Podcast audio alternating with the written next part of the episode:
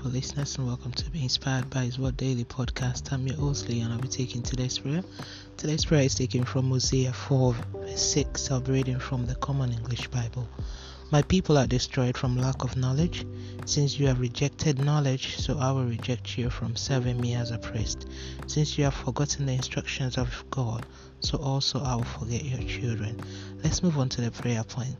Ancient of days, I worship and magnify your name for who you are to me. Mighty man in battle, thank you for this amazing day and grace of life. El Shaddai, thank you for your love for me that is evident in each and every aspect of my life. Lord, thank you for the forgiveness of sin and your blood shed for my salvation. I decree my life will fulfill the purpose of creation in Jesus' name.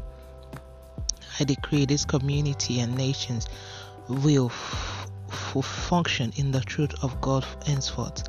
I come against every war, rumor of war, mass killings, and death in and around this nation and nations around the world.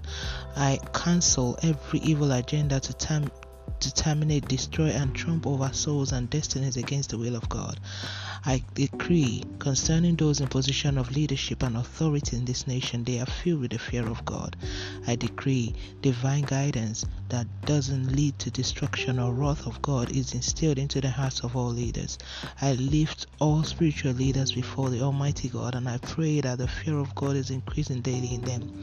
I commit many who are in position of leadership and abusing the power power that they receive the touch of God and amend their ways. I pray for this nation and nations around the world, they will fulfill their purpose. No evil agenda will trump the agenda of God in any aspect. I pray over the economy of this nation. It receives newness and breakthrough all, at all fronts. I decree over children of all ages, they are instilled the fear of God, and they are battle axes in the hands of the Most High. I command every authority working against the will of God to be rendered futile henceforth. I decree my life will always be light in the in this world, and through me Destinies will be changed and souls will turn to God. I decree the joy of God replaces all forms of sadness or sorrow orchestrated from the pit of hell regarding me. I decree concerning the verse used for this daily prayer, all impacted by it in our households, there will be no sudden death, spiritually or physically. We will fulfill our purpose here on earth in Jesus' name.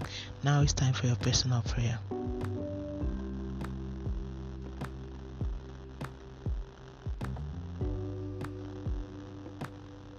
And so shall it be in Jesus' name. Thank you, Jesus, for answered prayers. Let's move on to daily confession.